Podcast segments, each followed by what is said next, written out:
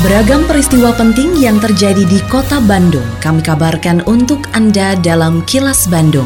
Diproduksi oleh LPS PR SSNI Bandung bekerja sama dengan Humas Pemkot Bandung yang disiarkan serentak oleh 40 radio anggota PR SSNI Bandung. Sejumlah informasi aktual kami hadirkan untuk Anda dan inilah informasi utamanya. Kota Bandung belum buka kembali Taman Kota. PTM di Kota Bandung digelar pada pekan kedua September. Wakil Bupati KBB mengaku jarang dilibatkan dalam pemerintahan. Saya, Santika Sari Sumantri, inilah kilas Bandung selengkapnya. Kota Bandung tetap akan melaksanakan pembelajaran tatap muka atau PTM pada pekan kedua September, meski Gubernur Jawa Barat Ridwan Kamil menyatakan hanya empat kabupaten kota yang diperbolehkan menggelar PTM. Sekretaris Daerah Kota Bandung Emma Sumarna mengatakan bahwa aturan dari pemerintah pusat yang menyebutkan bahwa daerah dengan status PPKM level 3 sudah diperbolehkan menyelenggarakan PTM namun dengan jumlah peserta yang dibatasi hanya 50 persen. Emma yang juga Ketua Harian Satgas COVID-19 Kota Bandung menegaskan pihaknya harus konsisten karena dalam peraturan wali kota sudah diperbolehkan menggelar PTM meski dengan tetap mengutamakan kehati-hatian. Oleh karena itu selama PTM dipastikan akan terus dievaluasi. Bahkan ia mengusulkan agar seluruh SKPD disebar untuk melakukan pengawasan PTM. Menurut Emma, sebanyak 1.692 sekolah dari tingkat PAUD, TK, SD, dan SMP di kota Bandung menyatakan siap melakukan sekolah tatap muka. Presiden pernah berbicara, Pamendikbud Ristek juga sudah berbicara, level 3, apalagi level 2 itu sudah diperbolehkan untuk menyelenggarakan PTM. Kita harus konsisten di dalam verbal yang kemarin kita dikeluarkan sudah diperbolehkan. Kita harus konsisten dengan itu. Tapi tetap kehati-hatian. Makanya kita kemarin itu baru yang menyatakan menyatakan siap itu ada 1652 ini non SMA ya. ya. Karena SMA mah bukan kemenangan kita. Ya. Tetapi begitu mereka akan menyelenggarakan, maka harus rekomendasi dari kita karena mereka ada di kita kan.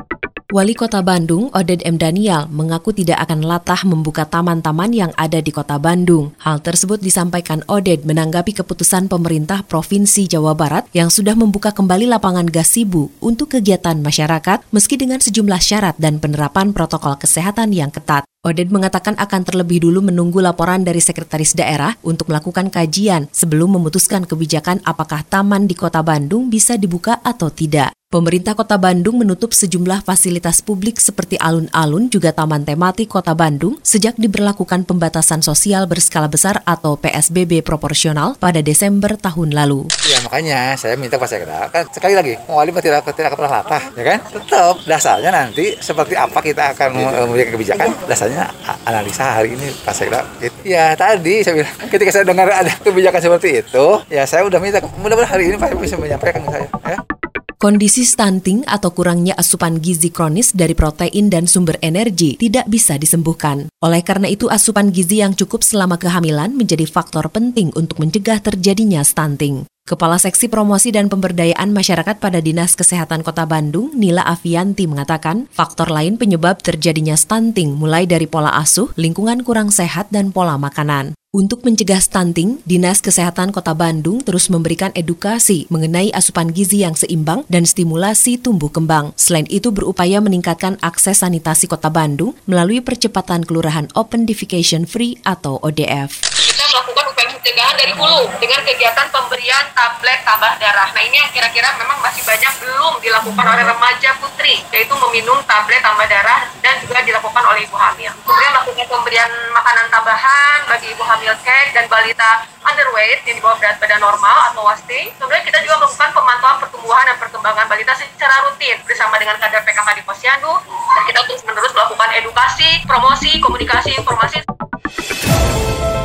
Assalamualaikum warahmatullahi wabarakatuh. Sampurasun, warga kota Bandung yang saya hormati dan saya cintai. Saya Tono Rusdiantono, Kepala Dinas Sosial Kota Bandung menghimbau kepada seluruh warga kota Bandung, para wisatawan dan para pengguna jalan untuk tidak memberikan uang atau sedekah kepada pemerlu pelayanan sejahteraan sosial atau PPKS. Di antaranya anak jalanan, gelandangan, dan pengemis karena mengganggu ketertiban umum dan kelancaran arus lalu lintas. Selain itu, saya juga meminta kepada seluruh warga kota Bandung untuk tidak menggalang dana atau meminta sumbangan di tengah jalan dengan dalih apa pun, terlebih kegiatan itu tanpa mengantongi izin resmi dari Dinas Sosial Kota Bandung. Apabila Anda menemukan adanya PPKS maupun penggalangan dana, diminta partisipasinya untuk melaporkan hal tersebut kepada Dinas Sosial Kota Bandung. Salurkan donasi Anda hanya melalui lembaga resmi. Wassalamualaikum warahmatullahi wabarakatuh. Wakil Bupati yang kini menjadi pelaksana teknis Bupati Bandung Barat, Hengki Kurniawan, hadir menjadi saksi dalam lanjutan sidang dugaan kasus korupsi Bansos COVID-19 yang digelar di Pengadilan Tipikor Bandung dengan terdakwa Bupati Bandung Barat nonaktif AA Umbara Sutisna. Di hadapan majelis hakim, Hengki menjelaskan posisi dirinya selama bertugas mendampingi AA Umbara. Usai menjadi saksi, Hengki menjelaskan ia tidak pernah dilibatkan dalam berbagai urusan di pemerintahan Kabupaten Bandung Barat. Ia mengaku dilibatkan hanya sebatas mewakili Bupati Bandung Barat jika berhalangan hadir, termasuk mewakili Bupati menghadiri rapat paripurna DPRD Kabupaten Bandung Barat. Jadi untuk hal-hal terkait misalnya pembahasan APBD itu mau dikemanakan, programnya apa, dimintai pendapat itu memang tidak pernah. Termasuk juga pembahasan terkait PTT untuk bansos, terus terkait rotasi mutasi juga tidak pernah dilibatkan. Tapi kalau paripurna ya memang, jadi tidak dilibatkan sama sekali bukan begitu. Tapi untuk hal tertentu mewakili beliau iya. Ya memang terkait satgas covid KBB pun juga saya tidak ada di SK kemudian rapat dengan satgas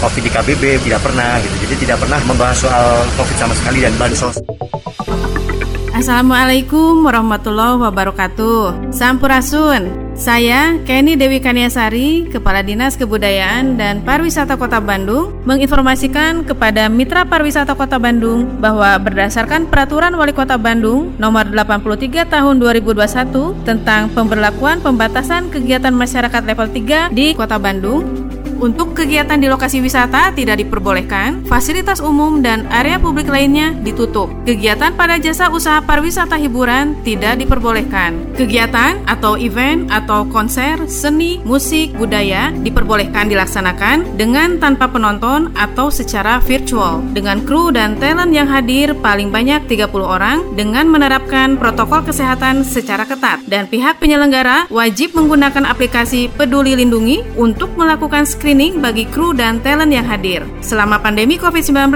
kegiatan atau event atau konser, seni, musik, budaya harus terlebih dahulu mendapat persetujuan dari wali kota selaku ketua komite kebijakan setelah mendapatkan rekomendasi teknis dari Dinas Kebudayaan dan Pariwisata Kota Bandung. Ayo bersama-sama melaksanakan protokol kesehatan dengan disiplin. Iklan layanan masyarakat ini dipersembahkan oleh Dinas Kebudayaan dan Pariwisata Kota Bandung. Kini, audio podcast siaran Kilas Bandung dan berbagai informasi menarik lainnya bisa Anda akses di laman kilasbandungnews.com. PT Bursa Efek Indonesia atau BEI bersama Otoritas Jasa Keuangan atau OJK kembali memberikan stimulus bagi pelaku pasar modal. Stimulus ditujukan kepada perusahaan tercatat dan calon perusahaan tercatat dalam menggalang dana jangka panjang. Kepala Kantor BEI Jawa Barat Reza Sadat Syahmeini berharap adanya stimulus ini dapat menumbuhkan optimisme pasar terhadap stabilitas pertumbuhan industri pasar modal serta sektor keuangan nasional akibat pandemi COVID-19.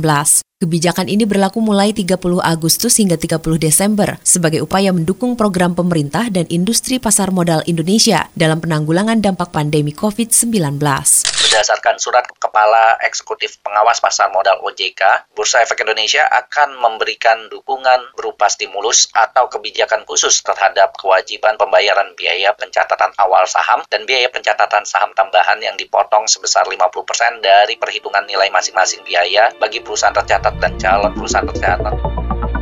Tetap patuhi protokol kesehatan di masa adaptasi kebiasaan baru untuk memutus penyebaran COVID-19 selalu memakai masker, mencuci tangan, menjaga jarak dan menghindari kerumunan, serta mengurangi mobilitas agar terhindar dari terpapar virus corona. Terima kasih Anda telah menyimak Kilas Bandung bekerja sama dengan Humas Pemerintah Kota Bandung yang diproduksi oleh LPSPR SSNI Bandung.